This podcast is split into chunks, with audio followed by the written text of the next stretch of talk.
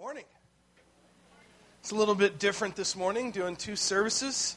Can I just be honest with you? Um, I was uh, I was a little bit anxious this week. You know, getting ready for Easter service and my first one as a senior pastor, and I just kept thinking, Jared, don't blow it. Whatever you do, you know, don't make sure your zipper is up. You know, make sure you. As a matter of fact, okay, it is. Just wanted to make sure. I said that, and I thought I didn't check. Uh, what am I doing? I don't know what's wrong with me. See, it's the anxiety. I, look, this is just your senior pastor. I am a hot mess. It's just all there is to it. Um, yeah, I'll never live that down. I promise you, I won't say that during the second service. I don't know where that came from. Uh, is my face like the same color as my shirt? Yeah, no, right. I don't know what's going on with me.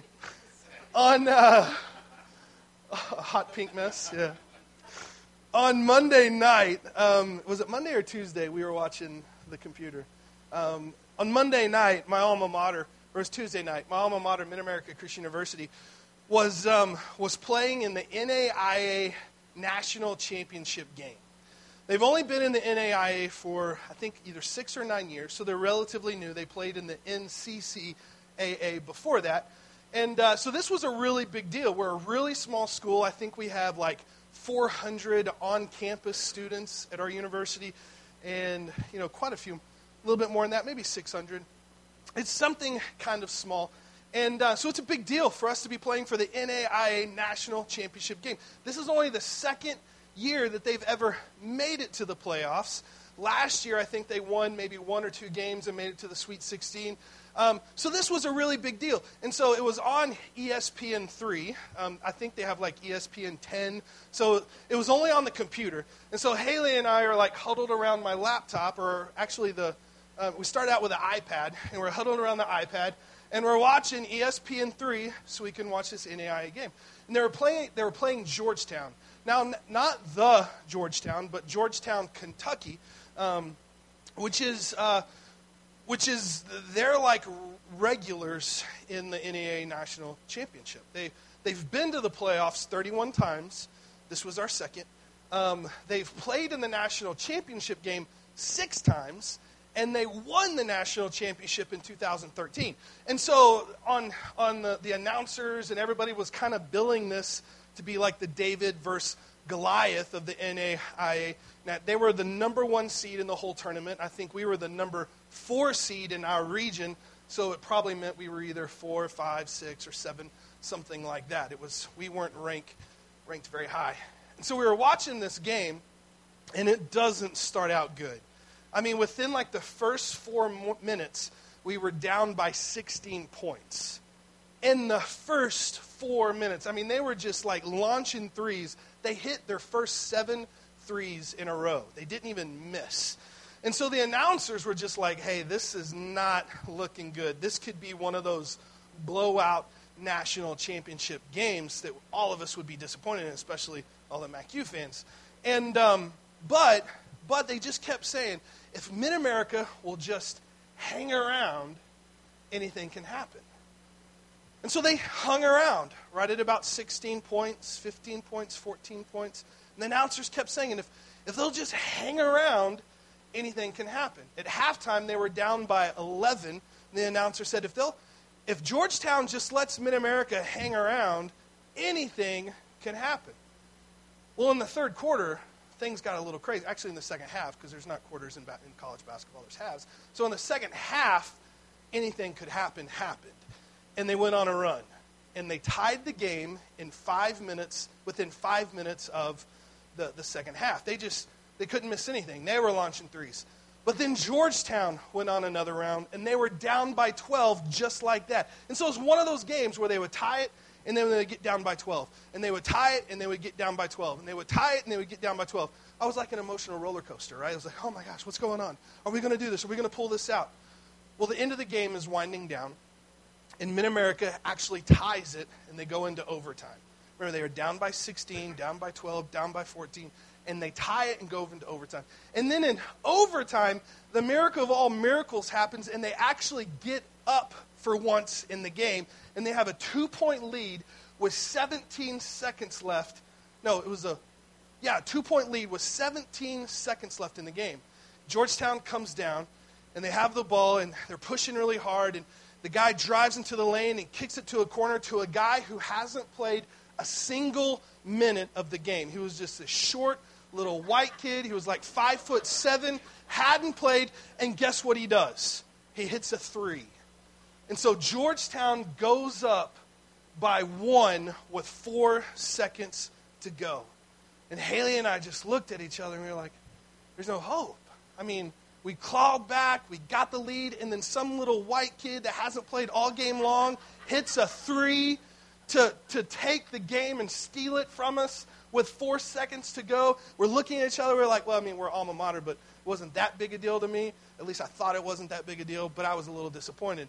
And then all of a sudden, this happens with four seconds to go. Do you have that video clip? It's going to happen really quick. Four seconds. And Haley and I just like jumped up. We're like hugging each other. The guy drove the length of the court in four seconds, hit like a little fadeaway, contested two point shot to win by one. And we were like screaming and texting everybody. We hadn't even been at the school forever. It was like, what is going on with us? There seemed to be no hope. And then they pulled it out in the end. Now, look back with me or think back to me to this first Easter. It's not really Easter at that point, but this first moment and where the disciples are in this journey. The disciples are like hidden away, depressed, because the person that they loved, the person that they were following, the person that they considered their rabbi and teacher has now been killed. I mean, these, these, these followers, on, on, on Friday night, we kind of walk through this idea that it was a not so good Friday. I mean, if you think from Peter's perspective, Peter was the disciple that, that, that, was following Jesus everywhere. You know, he went up onto the Mount of Transfiguration with Jesus and, and he walked on water towards Jesus. And, you know, and, and, and Jesus said that he was the rock on which he was going to build his church. And, and then on Friday, Peter has this experience where Jesus is being beaten and tortured. And this person says, Aren't you one of Jesus' followers? And Peter says, I don't even know that guy because he was afraid. And, and and, and at that point, you know, Jesus looked across them at the courtyard, and you know, and they made eye contact, and the rooster crowed, and, and it, the scripture says that Peter just ran, you know, in just complete brokenness because he had betrayed and denied the person that he said he loved the most. And Peter's gone. I mean, he's he's running. He's afraid. He's it, it's it's not a good day. There wasn't a whole lot of hope. Think about his mother, Mary you know, who watched her son be crucified and killed. I mean, Good Friday was not a very good day. But then Sunday morning comes and hope is restored. Look at the passage of the scripture I put in your notes. And this is what it says. This is Matthew 28. It says, Early on Sunday morning, as the new day was dawning, Mary Magdalene and the other Mary went out to visit the tomb. Suddenly there was a great earthquake, for an angel of the Lord came down from heaven and rolled aside the stone and sat on it. His face shone like lightning, and his clothing was as white as snow. The guards shook with fear when they saw him, and they fell into a dead faint. It says, Then the angel spoke to the women, Do not be afraid. He isn't here. He is risen from the dead, just as he said it would happen. Come, see where his body was lying. And now go quickly and tell the disciples that he has risen from the dead, and he is going ahead of you to Galilee. You will see him there. Remember what I have told you. It says the women ran quickly from the tomb. They were very frightened, but also filled with great joy. And they rushed to give the disciples the angel's message. And as they went, Jesus met them and greeted them. And they ran to him, grasped his feet, and worshiped him. Then Jesus said to them, Don't be afraid. Go tell my brothers to leave for Galilee, and they will see me there. And then listen to what Peter writes later in 1 Peter. He says, Praise be to the God and Father of our Lord Jesus Christ. In his great mercy, he has given us a new birth into a living hope. I want you to circle those two words, living hope. Says, through the resurrection of Jesus Christ from the dead, and into an inheritance that can never perish, spoil, or fade. This inheritance is kept in heaven for you, who through faith are shielded by God's power into the coming of the salvation that is ready to be revealed in the last time. See, Easter shows us that there's hope. What is there hope for? Well, the first thing is this is that there's hope that evil doesn't. There's hope that evil doesn't win. Look, I can't stand movies where the bad guy wins. This is like a new fad in movies today where, you know, where, where bad guys, you know, win. It's like the Batman, you know, when it was relaunched, the Joker wins. You know, if you remember the, the Joker and Heath Ledger and Batman, and, you know, he, they, they go to battle and, and uh, Harvey Dent gets scarred and becomes evil, and Batman's girlfriend, if you haven't seen the movie, I'm spoiling it for you, it's a long time ago. Hopefully, you've all seen it. You know, Batman's girlfriend is killed, and Batman has to run off into the distance because he's now a vigilante. They think he did it. I mean, evil wins in that movie. I absolutely hate it. You know, if you've seen the movie No Country for Old Men, the bad guy wins. If I've spoiled that for you, I'm really sorry, but I can't stand movies where the bad guy wins. It's a really good movie, but I, but I don't like it. Why? Why is this happening more and more? It's because people are becoming cynical. We see it in our world where it seems like in our world, in our lives, the bad guy wins. Right?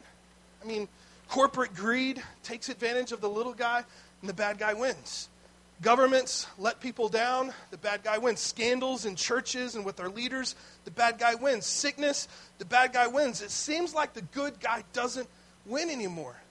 And that Friday, 2,000 years ago, it seemed like the bad guy won, the ultimate bad guy, that Satan thought he had defeated love, that Jesus had been killed.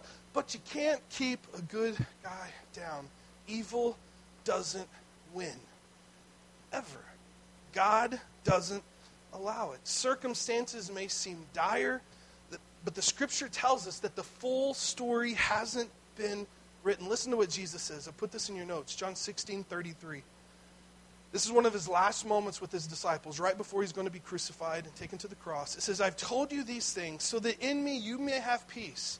Okay, I want you to have peace. However, in this world you will have trouble. It's like, thanks a lot, Jesus. I appreciate that kick in the face. He's saying this world is going to be hard. It's going to be difficult. It's going to be tough. You're going to have trouble. But then he says this read it with me. But take heart. I have overcome the world. Jesus says, Look, life is going to be difficult. It's going to be hard. You're going to face difficult things. But can I tell you, I have overcome the world. Take heart. Have peace. Paul writes this in Romans, in Romans 8 28.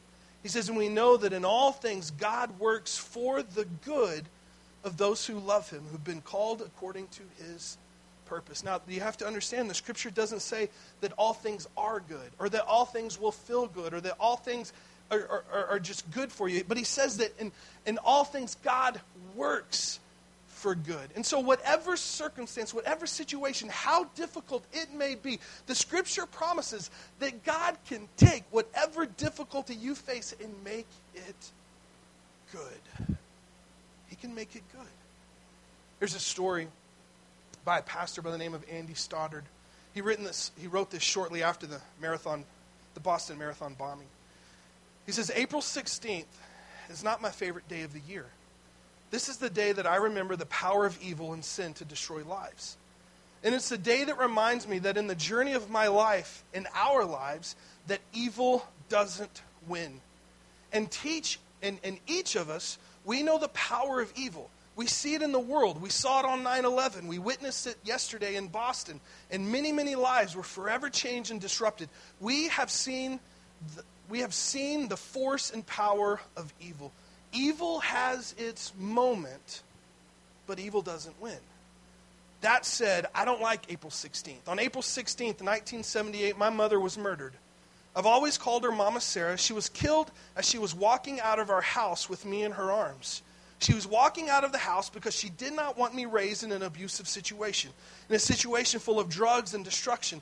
She was walking out of the house because she wanted me to have a better life. She was walking out of the house because she loved me. And in that, she laid down her life for me, literally. I sometimes tell folks that I have a burden and blessing in my life of having two people lay down their life for me Jesus and Mama Sarah. And every day I wake up and know that I am here. I give thanks for no greater love. I give thanks that I literally should not be here. And if you've ever wondered why I'm a little ADD on the ADD side, this is why. I'm not going to waste a second that God has given me. And every time I look at my daughter Sarah and mourn over the fact that she will never know her grandmother that she was named for, I give thanks for no greater love. I've experienced in my life the power of evil to bring destruction. But I've also seen this I've seen that evil doesn't win.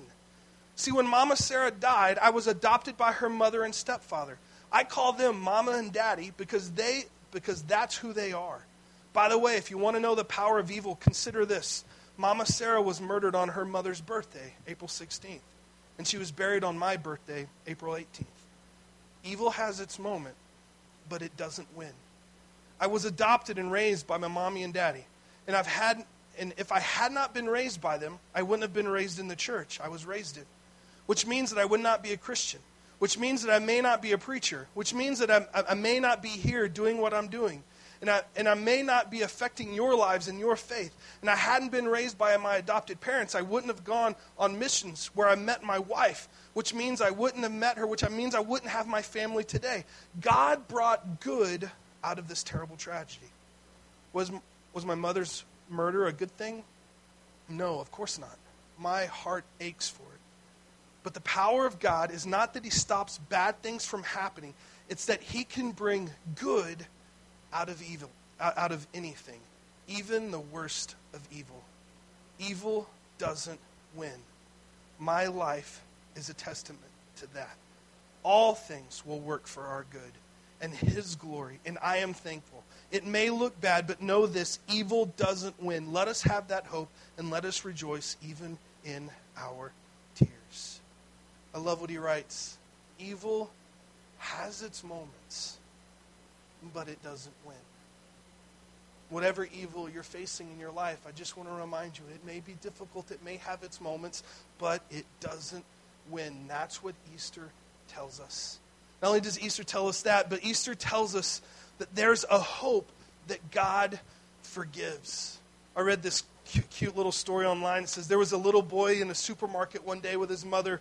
He was having a particularly bad day, and his mother had forbidden him to touch anything else in the shop. Ladies, have you ever been there before? It says, Well, mom was going up an aisle and she heard a huge crash, and she turned around to see her son standing with a can in his hand beside an aisle full of cans he decided to grab a can from the bottom of the display and sent hundreds tumbling down. Well, his mom's face went bright red, and a mixture of embarrassment and anger, and she stormed down the aisle, picked the boy up, and placed him firmly in the child seat. Don't you dare move another inch, young man. After a few moments had gone by, the boy plucked up some courage and said, Mommy, you said the other day that when God forgives our, our, our sins, he buries them at, at the bottom of the deepest ocean, didn't you? She said, Yes, son, mom replied through clenched teeth. And you said that, that it didn't matter what we did, that God would never drag those things up again, didn't you? Yes, son. Well, mommy, I've got a feeling that when we get home, you're going to go fishing. How many of you have ever felt like that mom before? It's time to go fishing for what you kids have done wrong. Ain't that the truth? But ain't that the truth that it's so good that God doesn't treat us the same way? The scripture says that when He forgives, He forgives completely. I mean, think about this story at this point. Remember where Peter is. Remember how Peter betrayed. Remember how Peter disappointed. Um, how could Jesus have responded? He could have said, You know, Peter, you let me down. You know, you've blown it. You had a chance to stand up for me. You didn't. You're not one of my disciples anymore. You thought you were going to be the rock I'm going to build this church on, but you're not a rock. You're a marshmallow and you're out of here. Well, I don't know if they had marshmallows in, but you're not who I thought you were.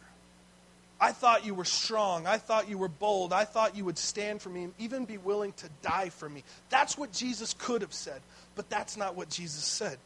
If you look at the scripture, Mark 16, 6 through 7, it's another, it's another um, uh, view of, of the resurrection. It says, But the angel said to the women, Don't be alarmed. You're looking for Jesus of Nazareth who was crucified. He isn't here. He's risen from the dead. Look, this is where they laid his body. Now, this is beautiful. I underlined it. Now, go and tell his disciples, what does it say next? Including Peter, that Jesus is going ahead of you to Galilee.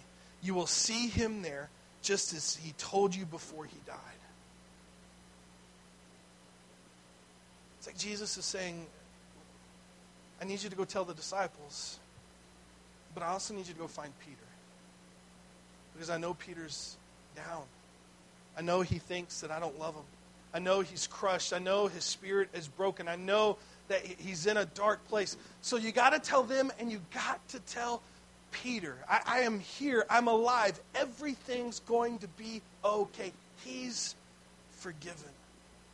In the last chapter of the book of John, there's an incredible, beautiful story where, where Peter's out in a boat fishing with some of the other disciples. And they see this guy standing on the shoreline, and they haven't caught anything all night long. It's, I guess the disciples were terrible fishermen because that happened often. So they've been out fishing. They haven't caught anything. And they're, they're going back to the, the, the, shore, and before they get there, they see this gentleman, and the guy says, Hey, before you come in, take your nets and throw it out to the right um, I think you'll catch something there. This is a Jared paraphrase, right? And, um, and the disciples do. And when they, when they do, it says that the net just became filled with large fish. And they have one of those aha moments because that's happened before when Jesus told them to do that when he first met them. And so, so the, the disciple that Jesus loved, John, says, Hey, I, I think that's Jesus. And Jesus puts on his clothes, his cloak, and he dives into the water and he swims to shore. And there, when he gets to shore, Jesus has a breakfast set up for him. And him and Jesus have breakfast together. It says he's cooking some fish, and he looks at he looks at Peter and he says, Peter, do you love me? Peter says, Lord, of course you know that I love you. And he says, Take care of my sheep. Then he says it again, Peter, do you love me? He says, Of course, Lord, I, I love you. And he says, Then feed my lambs. And then a third time he says, Peter, do you love me? And, and I think at this point, it's beginning to kind of ring in Peter's head, you know, that he denied Jesus three times, and here's Jesus asking him three times, Do you love me? Do you love me? Do you love me? And he says, Yes, Lord, you know I love you. Then, then take care of my sheep.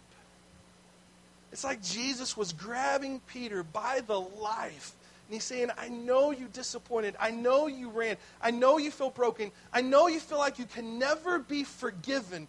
But if you love me, I love you, and you are forgiven. You are restored back to a place of leadership in my church. You are forgiven, son. The scripture, 1 John 1 9. Read it with me. It says, If we confess our sins, he is faithful and just and will forgive us our sins and purify us from all unrighteousness. What a beautiful promise. It doesn't hold any limitations. It doesn't say just certain sins or the small sins or, or, or, the, or the ones. It just says if you confess your sins, all of them, whatever, that Jesus is faithful and just and will forgive you of your sins and purify you from all unrighteousness. Micah 7 8 says, Where is another God like you? 7, 18, and 19. It says, Where's another God like you who pardons the guilt of the remnant, overlooking the sins of a special people? You will not stay angry with your people forever because you delight in the showing of uh, uh, delight in showing unfailing love. I love this. Once again, you will have compassion on us. You will trample our sins. You won't trample us. You'll trample our sins under your feet, and you'll throw them into the depths of the ocean. What a beautiful promise. That if we will repent, if we'll admit, if we will confess that, that God will take all of that junk, He'll trample it and He'll discard it, never to be brought up again. Ever. My friend Robin Wood tells a story about a little boy named Johnny. Johnny and his sister Susie were staying with their grandparents' house for a few weeks during the summer. You know how parents like to ship their kids off, you know, get away, go to your grandparents for a little bit. Well, right before they left, his dad gave him a slingshot. And he said, This slingshot, it's only to be used for cans and targets. You don't ever shoot your slingshot at any animals. We don't, we don't do that in our family. You know, Johnny being a little bit of a boy, you know, he had his slingshot. Man, he was out there every day, and he was terrible. I mean, he would set cans up, he'd stand a target, and there was nothing. I mean, he couldn't hit that target for anything. He wouldn't even get close. He was awful at his slingshot, but he loved playing with it. And one day he was out there and he had that slingshot, you know, and he was going to town and he was shooting at cans and he couldn't hit anything. I mean, he was awful with it. And then all of a sudden he saw his grandmother's favorite duck. His grandmother's favorite duck came waddling by real far away on the other side of the yard. And Johnny's like, Look, I can't hit anything. I've shot cans, I can't hit it. I'm just going to try to shoot the duck in the rear end. That'd be really funny. So he pulls back that slingshot and lets it go. And in, in all craziness, it misses the rear end of the duck and it hits it in the head, killing it instantly. What Johnny didn't know was that his sister Susie was there to witness the whole thing. She was like, Oh, I'm telling Grandma you killed her favorite duck. And Johnny was like, No, I'll do anything. Don't tell grandmother I killed her favorite duck. She said, Okay, I won't tell grandmother, but you're going to have to do all my chores for the rest of the time that we're here at grandmother's house. John's like, I'm not going to do all. Oh, you're going to do all of them, or I'll tell her right now. You know how big sisters are, right? I'll tell her right now. Johnny's like, fine, fine. I'll do all your chores. And that night at dinner, you know, they were having dinner together, and it's time to clean up. And Grandma says, "Okay, Susie, it's time for you to do the dishes." And she looked and she said, "No, I'm not doing the dishes today. Johnny and I already talked, and Johnny said that he would do the dishes for me." Johnny looked, "I did not." And she looked at him. She said, "Oh, yes, you did." And she whispered really closely in his ear, Remember the duck? oh, I'll do the dishes. And so he got up and he started doing the dishes. The next day, grandmother had a long list of chores, longer than normal list of chores, and raking the yard and pulling the weeds and and, uh, and, and, you know, she was divvying up between the two grandkids. And she said, Susie, you're doing these, and Johnny, you're doing these. And Susie says, I don't have to do them. Johnny said he would do all my chores for me because he loves me so much. Johnny said, I did not say that. Oh, yes, you did. Remember the duck. And he stomped. He said, I'll do your chores. That night at dinner, the dishes were ready to be done again. And Johnny's already done them two nights in a row. He's got to do it a third night in a row. It's time for dishes. And he stands there and he's putting his fist in his pocket. And she looks at him. She says, You remember the duck? And he said, I can't take it anymore. I can't take it. I won't do these dishes. I won't do your chores. Grandmother, I killed your favorite duck, and I'm so sorry. But she's been making me do your chores. And the grandmother looked at him. She says, I know. I've known all along. I was looking out of the kitchen window when I saw you kill that duck. And I was just wondering how long you would suffer doing these chores before you realized and confessed. You see, I, I forgave you the moment you killed that duck. You just had to ask for forgiveness. I don't know if that's a true story or not. But I do know I feel like that a lot. Man, I beat myself up over my mistakes. I ridicule myself. I wallow in my guilt. And all along, God's standing there saying, I forgave you the moment you did it. All you had to do was confess. You see, Easter, Easter, there's hope. Just like Peter, that we can find forgiveness. See, there's also hope that there's a new life available. See, not only does God forgive, but Easter shows us that we can have a brand new start to our lives. The beginning of this, this, this year, I did a sermon series called A Brand New You, and we talked about a brand new start to our finances, to our body, to, to stress, to our family. But the hardest thing to change is me. The hardest thing for you to change is you. Some people only change when they're forced to change. It's like the guy who went to confession with the priest and he went to the room and he said, I'm changing my ways, Father. And the priest said, So, have you finally seen the light, my son? He said, No, Father, I haven't seen the light. I felt the heat. there are two people, there are two reasons why people change. They either feel the heat or they see the light. Feeling the heat forces us to change. Seeing the light inspires us to change. Easter shows us the light, and that ultimately God creates change in us. Romans 6 4 says, For we died and we were buried with Christ by baptism, and just as Christ was raised from the dead by the glorious power of the Father, read this last part with me, now we may also live new lives. We live new lives because Christ was buried and rose again. We have an opportunity to live a new life in Him. 1 Corinthians 6:11 Paul's writing to a really messed up church in Corinth. I mean, they did it all. They were wicked.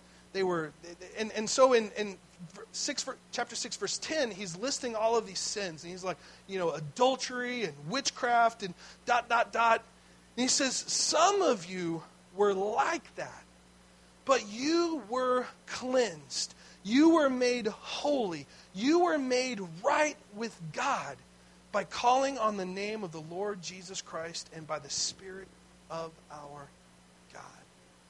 See, the scripture says no matter if, if we don't feel it, that the truth is is that we have a new life born inside of us because of the resurrection of Jesus. You get a fresh start. You see, the church is full of stories. There's stories of I used to be. I used to be a liar. I used to be a drunk. I used to use drugs. I used to be selfish. I, live, I used to live my life all for me. I used to cheat. I used to be lost. I used to be depressed. I used to be angry, afraid. I used to be. But God has made us new. God has made us right. And God loved us enough to change us and give us a new name. See, now we're hopeful. Now we're forgiven. Now we're blessed. Now we're loved. Now we're changed. It's a new life. See, there's hope that a new life is available. And the last thing is, is that because of Easter, there's hope that death isn't the end. One of my great privileges, and I count it as a great privilege as a pastor, is to walk with a family as they celebrate the life and mourn the passing of someone they love. And it's always a great reminder to me when I'm have the privilege to do that, that death isn't the end. You see, every person on planet wants to know what happened, what happens when they die. And they have all kinds of different theories and religions, and some of them they're absorbed into Earth's power, some of them they're reincarnated, and if they lived a good life, then they're a little bit better reincarnated. If they lived a bad life, then they're like a roach or something like that. To some people, it's just a vast nothingness, it's just emptiness, and it's, it's over. See, there's this anxiousness, this fear of what happens after death. But as followers of Jesus, we have, what does the scripture say that we read earlier? We have a living hope that even in death, we truly live. The beauty of this life is that it's not the end, it's just a warm up to eternal life and what's waiting for us because of Jesus Christ. See, there's hope that death isn't the end. John 11, 25 and 26 says, Jesus told her, I am the resurrection and the life. Anyone who believes in me will live even after dying. Everyone who lives in me and believes in me will never, ever die. I love that. Never, ever. Will never, ever die. Revelations 21 4 says, He will wipe every tear from their eyes, and there will be no more death or sorrow or crying or pain. All these things are gone forever. The beauty of Easter. That if we confess our sins, if we join into our relationship with Him, that there's new life and that death isn't the end. There's eternal life. New life here and eternal life for Him, with Him. This morning, we're going to celebrate Easter by taking communion together. I ask my two volunteers to get ready to pass out the elements. And as we do, maybe this is just a moment for you to just lean into the Lord. Maybe you need to think about this idea that, that evil doesn't win.